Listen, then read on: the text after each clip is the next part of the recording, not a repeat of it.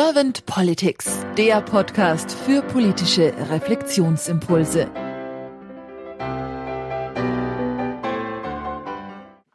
Herzlich willkommen zu einem neuen Podcast von Servant Politics. Mein Name ist Claudia Lutschewitz und ich spreche heute Morgen mit Dr. Alexander Itzam. Guten Morgen, Alexander. Guten Morgen, Claudia. Alexander, vielen herzlichen Dank für deine Zeit und ich bin auch sehr gespannt auf deine Impulse zur Politik der Zukunft. Du bist Rechtsanwalt, Mediator und Speaker.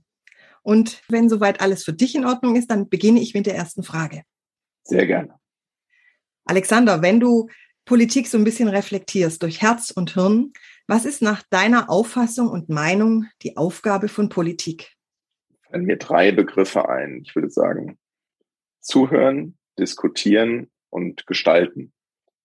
Also Politik hat für mich natürlich auch aus dem juristischen Kontext kommen, was mit Repräsentieren zu tun. Ich vertrete, ich werde gewählt, ich vertrete die Bürgerinnen und Bürger, die mich gewählt haben und äh, bin dann mit anderen gewählten Volksvertretern in der Diskussion, wie Themen am besten gestaltet werden können. Ich habe ja dann auch eine gesetzgebende Funktion. Ich muss über Mittelverwendung entscheiden, wofür werden Steuergelder ausgegeben. Also das ist eben die gestaltende Funktion, auch eine Entscheidungsfunktion.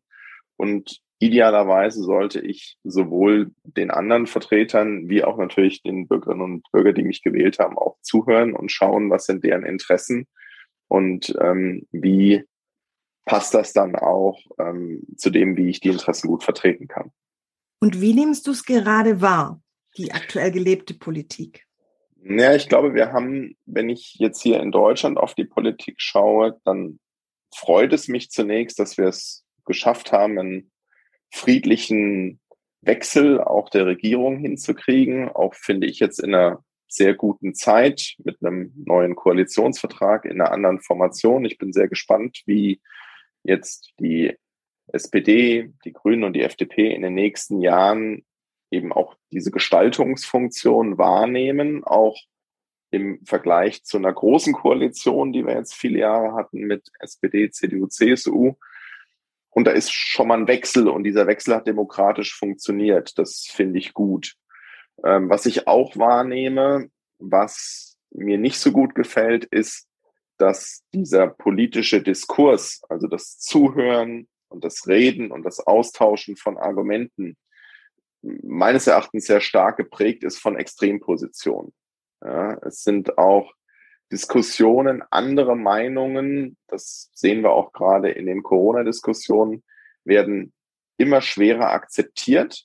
Es findet eine Polar Polarisierung statt. Es gibt Weiß und Schwarz und die Grautöne verschwinden. Und das ist eigentlich nicht dem Lebenssachverhalt entsprechend. Ja. Es ist eigentlich immer so, dass die Extrempositionen aus meiner Erfahrung nicht richtig sind, sondern das Leben irgendwo in der Mitte stattfindet. Und dass aber auch so eine Diskussion wichtig ist und dass ich verschiedene Argumente zulassen muss. Und wir hatten, und ich glaube, das ist durchaus auch ein internationaler Einfluss, der durch so Begriffe wie Fake News und eine andere Diskussionskultur aus den USA zu uns rübergeschwappt ist aus der Donald Trump-Ägide, wo auf einmal, früher war es so, man hat einem Politiker eine Frage gestellt, man hat eine Antwort bekommen und ähm, man hat mit den Mitteln der Logik debattiert und sachliche Argumente, die auf einem logischen Diskurs basieren, ausgetauscht. Und natürlich gibt es da allerlei rhetorische Tricks, die man anwenden kann, aber im Prinzip hat die Logik das Gespräch geformt. Und mit Trump ist eine neue Rhetorik einhergekehrt, die die Logik ablöst, weil ich dem anderen sage, naja, das ist doch gar keine Tatsache, das ist doch gar nichts, was du mir ernsthaft vorwirfst, das sind Fake News. Ja, das geht hin bis zu, einem, zu einem behaupteten Wahlbetrug, der sogar durch alle Gerichte verneint wurde, dass das nicht so ist, dass es diese Fälschung nicht gab, diesen Betrug. Und trotzdem wird er gerade jetzt auch wieder instrumentalisiert rhetorisch. Und wenn man das dann vergleicht und auch in die Presse schaut, wie über Politik berichtet wird, wenn man in Talkshows schaut, dann sehe ich für meinen Geschmack zu wenig Diskurs. Ich schalte da noch ab, weil mich das langweilt, weil ich eigentlich an Sachargumenten interessiert bin und nicht an zu Emotionen hochstabilisierten Extrempositionen. Ja, als Mediator bin ich es auch gewohnt, Parteien, die nicht einer Meinung sind, zuzuhören. Und man kann auch feststellen, dass man einen Dissens hat. Agree to disagree, wie es immer so schön heißt. Dieses Agree to disagree, das geht leider immer mehr verloren. Ja, es ist äh, ein Ich habe Recht und du hast Unrecht. Es ist eine Win-Lose-Situation. Einer will gewinnen, der andere will verlieren. Und auch äh, in ARD und ZDF, die ich früher als, um es mal hier mit unseren Worten, als Mediatoren allparteilich wahrgenommen habe, sehe ich eine starke Polarisierung, welche Argumente gewünscht sind und welche nicht. Und das stört mich deshalb, weil ich auch Vater bin von zwei Kindern und ich eigentlich auch meinen Kindern, meiner Tochter, meinem Sohn vermitteln möchte, Diskurs ist gut, unterschiedliche Meinungen sind gut und da hat die Politik und auch die Presse eigentlich eine Vorbildfunktion für mich. Und meine Sorge ist, dass wir eben immer mehr die Fähigkeit auch verlieren, auch streitige Diskussionen auszuhalten. Das Leben ist aber voll davon. Ja, es ist geprägt und wir wollen auf der einen Seite Diversität und Unterschiedlichkeit. Wir wollen, um es mit den Worten ähm, von Klaus Dirksmeier, einem Freund und Philosophieprofessor von mir, zu sagen, wir wollen qualitative Freiheit. Wir wollen sehr genau anschauen, warum ist es eigentlich so schön, so frei zu leben in der Demokratie. Und dazu gehört diese Meinungsvielfalt und die unterschiedlichen Interessen dazu. Ja, an anderer Stelle, auch im HR- und Personalbereich, da feiern wir Diversity. Ja, wir machen große ESG-Initiativen, wo, wo das S für Social steht und wo wir ganz, ganz viel ähm, Diversität erzeugen wollen. Und im politischen Diskurs vernichten wir diese Diversität. Das ist schade. Und wenn du jetzt mal so ein bisschen reflektierst und in deine Gedanken reingehst, was wünschst du dir für die Politik von morgen, für die Politik der Zukunft? Ich wünsche mir vor allem Mut. Mut zur Gestaltung. Ich glaube, wir sind sehr gut darin, wenn, also es ist natürlich immer sehr pauschal, aber wenn ich, ähm, ich habe einen Bruder, der lebt und arbeitet in Amerika, ist inzwischen auch Amerikaner, also hat beide Staatsangehörigkeiten. Und was mir da auffällt in unseren Diskussionen ist, dass dort mehr unternehmerischer Mut vorhanden ist, mag vielleicht auch daran liegen, wie Amerika entstanden ist. Und in Deutschland nehme ich sehr viel Vorsicht wahr. Ja, wir sind sehr, sehr risikoaffin. Das merkt man auch jetzt in den Corona-Diskussionen. Ja, wir wollen im Prinzip, ist kein Wunder, dass bei uns die Versicherungen so stark sind. Wir wollen eine Vollkasko-Mentalität. Das wird auch durch die EU massiv gefördert. Und ich finde das schade, weil zum qualitativen Freiheitsbegriff gehört für mich der mündige Bürger. Und der mündige Bürger geht verloren. Der mündige Bürger wird ersetzt durch einen Staat, der ihm sagt, was sicher ist, was unsicher ist und der ihn beschützt. Das hat fast ein Eltern-Kind-Verhältnis, nur sind wir keine Kinder mehr, sondern Erwachsene, die wählen und mündige Bürger sind. Das heißt, die Freiheitsrechte, die wir auch also unsere Grund, unsere Grundrechte sind durch Freiheits- und Gleichheitsrechte gekennzeichnet. Und die Gleichheitsrechte nehmen in Deutschland meines Erachtens einen viel zu großen Stellenwert ein. Und ich wünsche mir mehr Mut zu Freiheitsrechten. Ich wünsche mir mehr Mut, dass auch mündige Bürger Fehler machen dürfen und auch für diese Fehler einstehen müssen und nicht beschützt werden vom Staat. Ja, und äh, das gilt für finanzielle Themen, das gilt aber auch für gesundheitliche Themen. Ja. Politik ist meines Erachtens dazu da, die Gestaltungsaufgabe wahrzunehmen, auch mutig Gesetze in sich verändernden, transformierenden Zeiten zu, zu erlassen. Ja. Den Wahlslogan von Olaf Scholz, packen wir es an, egal von welcher Partei der jetzt kommt, aber packen wir es an, finde ich gut. Ja. Nur dann, dann muss man es auch anpacken und aktiv werden und nicht nur in einem Diskurs verharren oder in einer Passivität verharren. Und es gibt ja genügend Gestaltungsaufgaben. Also ich glaube, wir leben in einer Zeit, gerade durch den Klimawandel, der auch einen Wandel der Wirtschaft nach sich zieht, durch die Art und Weise, wie wir arbeiten heute. Es gibt so viel zu gestalten und zu tun. Und dann muss man machen. Ne? Äh, ich finde es immer besser, einen Schritt loszulaufen, als perfekt zu zögern auch wenn der Schritt vielleicht noch nicht perfekt ist. Und das wünsche ich mir von der Politik. Mut die Gestaltungsaufgaben wahrzunehmen. Lass uns mal diesen Glaskugelblick machen. Ich habe dir vorher schon davon erzählt, dass das meine letzte Frage sein wird. Stell dir mal vor, Alexander, du wärst jetzt Bundeskanzler und du hättest ein Team an der Hand und dürftest mit diesem Team gleich deine, sagen wir mal, zwei, drei Herzensthemen direkt anstoßen. Welche wären das, die du jetzt gleich am Anfang sofort anstoßen würdest? Ja, ich habe da natürlich ein bisschen, wie man so schön sagt, eine Deformation professionell. Das heißt, ich bin ja geprägt von meinem Berufsleben als Rechtsanwalt, als Arbeitsrechtler, als Vergütungsexperte und der Gestaltung der Arbeitswelt. Ne? Ich habe viel mit Personalleitern zu tun, mit äh, den Führungskräften und äh, Mitarbeitern in Unternehmen. Und da fallen mir natürlich eine ganze Reihe von Sachen ein, die ich angehen würde. Also Punkt eins wäre definitiv ein neues Arbeitszeitgesetz. Ja. Ähm, wir kreieren einfach einen Flaschenhals aktuell, indem wir auf der einen Seite sagen, wir wollen alle viel flexibler arbeiten. Wir wollen Beruf und Familie verbinden. Wir wollen auch gerade die Diversität in Unternehmen erhöhen. Wir wollen, dass mehr Frauen in Führungspositionen kommen. Und auf der anderen Seite haben wir Gesetze aus einer Zeit, in der morgens der Mann ins Kohlebergwerk eingefahren ist auf Schalke. Ja. Und ähm, das passt nicht zusammen. Und was meine ich damit ganz genau? Damit meine ich zum Beispiel eine Ruhezeit von elf Stunden. Es wäre heute, wenn man das tut, arbeitsgesetzwidrig, wenn ich meine Arbeit um sieben Uhr unterbreche, mit meiner Familie zur Abendesse, meine Kinder ins Bett bringe, mich von neun bis elf nochmal an den Computer setze, E-Mails bearbeite, was ich ja im Homeoffice oder Mobile Working tun kann, und dann aber um sieben Uhr wieder meine Arbeit fortsetze. Ja, weil da liegen nur acht Stunden dazwischen. Und Früher hat man diese acht Stunden nicht als ausreichend erachtet, um jemanden vor der Ausbeutung seines Körpers, wenn er so schwere körperliche Arbeit macht wie im Bergwerk, zu schützen.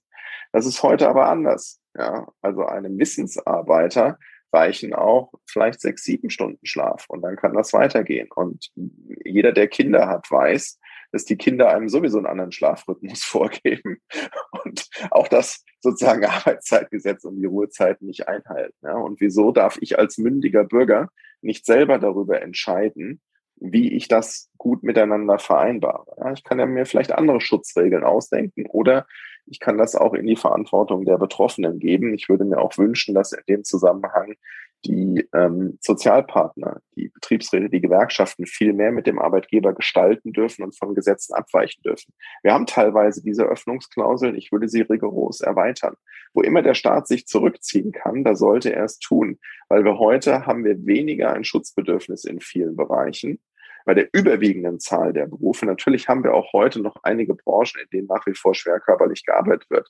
Aber es ist eine Minderheit. Und wenn wir in die Zukunft gucken, wenn wir auch in die Jobs gucken, die jetzt entstehen durch eine neue auch beginnende europäische Datenwelt, durch ein Gaia-X-Projekt, durch den Klimawandel, durch die, die ganzen auch neuen Tätigkeiten, die entweder im IT- und Softwarebereich entstehen oder bei der Umwandlung von Geschäftsmodellen, dann ist das sehr viel geistige Arbeit, dann ist das sehr viel flexible Arbeit und wir sollten diese flexible Arbeit erleichtern. Wir sollten die Verantwortung der Menschen ernst nehmen. Also ich würde das Arbeitszeitgesetz reformieren. Ich würde durch alle arbeitsrechtlichen Gesetze gehen und schauen, wo kann ich den Menschen und auch den äh, Betriebsparteien mehr Eigenverantwortung geben. Ja, das ist aber auch etwas, die Eigenverantwortung, was dem Mediator leicht fällt, weil die Mediation immer davon geprägt ist, dass man beide Parteien nach ihren Interessen fragt und sie zur eigenverantwortlichen Lösung führt und ihnen diese Lösung nicht diktiert. Ja. Und das Zweite, was ich tun würde, ist, ich würde staatliche Anreize in den Bereichen setzen, wo ich merke, es klemmt noch. Wir haben einige Unternehmen, die kriegen das sehr gut hin mit Mitarbeiterbeteiligungsprogrammen, auch mit einem ähm, Verständnis, dass der Mitarbeiter nicht nur die Führungskraft am Unternehmenserfolg partizipiert, ja, man schaut zum Beispiel auf, auf SAP, die auch Aktien zurückkaufen, um sie wieder an die, an die Mitarbeiter verteilen zu können. Und wir sehen aber hier ähm, meines Erachtens zu wenig staatliche Förderung. Ich würde mir wünschen, dass ähm, Mitarbeiterbeteiligungsprogramme steuerlich begünstigt werden. Ich würde mir wünschen, dass die betriebliche Altersversorgung auch stärkere steuerliche Anreize hat. Ja. Ich habe das auch gesehen, wenn man das mit anderen Ländern vergleicht, wenn man jetzt nur mal nach UK schaut, ja, da gibt es viel mehr Rechtsanwälte und Berater, die sich mit betrieblicher Altersversorgung beschäftigen. Warum? Weil es steuerliche Anreize gibt und weil es wieder andere Gestaltungsmöglichkeiten gibt. Unternehmen auch mehr Menschen das wahr und Unternehmen bieten es ihren Mitarbeitern besser an. Da können wir meines Erachtens viel tun, um, das darf man ja auch alles nicht vergessen, all das sind ja mittelbare Einflussfaktoren auf Diversity, auf die Förderung von Frauen. Also wir haben teilweise die Programmsätze und wir versäumen es momentan noch, die entsprechenden Bausteine konsequent bereitzustellen, damit diese Ziele auch erreicht werden können. Also werden meine Ideen in den Bereich gerichtet. Ich glaube, ein anderer Bereich, in dem wir sehr, sehr viel zu tun haben, jetzt auch vor dem Klimawandel, ist eine deutsche Klimapolitik auch mit einer europäischen abzustimmen. Wir sind gerade nach dem Brexit zusammen mit Frankreich ein ganz, ganz starker Pfeiler dieser Europäischen Union. Und wenn diese Europäische Union weiter Sinn machen soll, dann glaube ich, ist da auch noch mehr Mut angezeigt. Ja, ich würde mir, wenn wir jetzt mal geopolitisch schauen, seit Jahren wünschen, dass wir es mal hinkriegen, eine wirklich europäische Armee aufzubauen und ähm, da auch als Deutschland einen stärkeren Beitrag zu leisten. Das hat ja heute nicht mehr, oder ich glaube, das Dritte Reich ist so weit weg, dass es nicht mehr diese aggressiven Züge hat, sondern ich glaube, wir sind momentan an dem anderen Ende der Skala. Ich habe äh, vor ein paar Jahren, da war ich äh, auch noch als Unternehmensberater aktiv, mal ein Projekt gemacht mit der Bundeswehr. Ich war erschrocken, wie schlecht die Ausstattungssituation ist. Ja, und äh, wir haben ja quasi Fluggerät und auch Waffen und Panzer, die gar nicht einsatzbereit sind. Das ist für mich auch nicht richtig. Und andere Staaten, die dann geopolitisch mit Aggressionen drohen, denen auch dann in der Verhandlung entgegenzutreten zu können, hat auch was mit der Einsatzfähigkeit des eigenen Militärs zu tun. Und das kann man auch, glaube ich, sinnvoll in der europäischen Ebene und in den Bündnissen, die wir haben, wie mit der NATO bündeln. Da braucht man dann auch keine Angst haben, dass das irgendwie als, als deutscher Sonderweg wahrgenommen wird, sondern das kann man integrieren. Da kann man Teamplayer sein.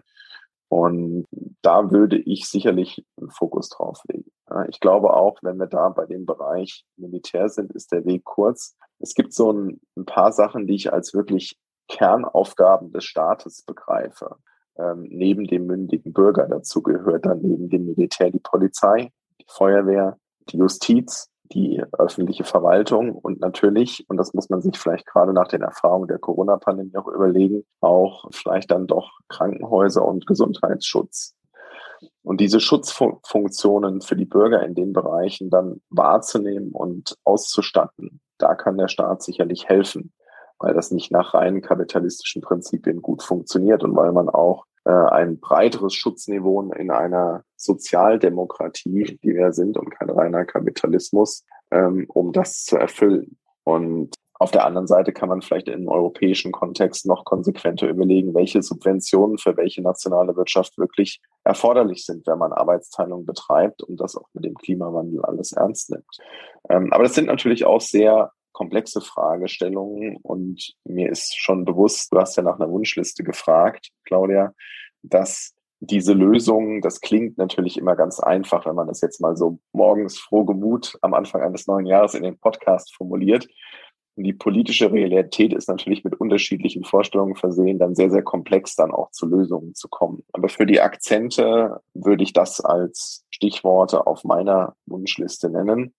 Und dann würde zu der Wunschliste gehören, dass man gemeinsame Vorstellungen mit den jeweiligen politischen Partnern entwickelt, um es dann auch umzusetzen. Ja, also diese Konsensfindung und das Finden von Mehrheiten, das gehört natürlich dann auch auf die Wunschliste, sonst bleibt es ein Wunschdenken und kann nicht politische Realität werden. Vielen herzlichen Dank, Alexander, für deine Impulse. Ja, jetzt bleibt es mir eigentlich nur, dir noch einen schönen Tag zu wünschen, mich nochmal zu bedanken für deine Zeit und ich sage einfach mal bis bald. Dankeschön. Bis bald, Claudia.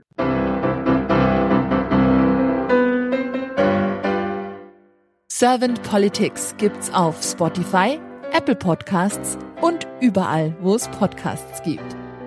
Abonniert uns gerne und hinterlasst uns eine Bewertung. Servant Politics, der Podcast für politische Reflexionsimpulse.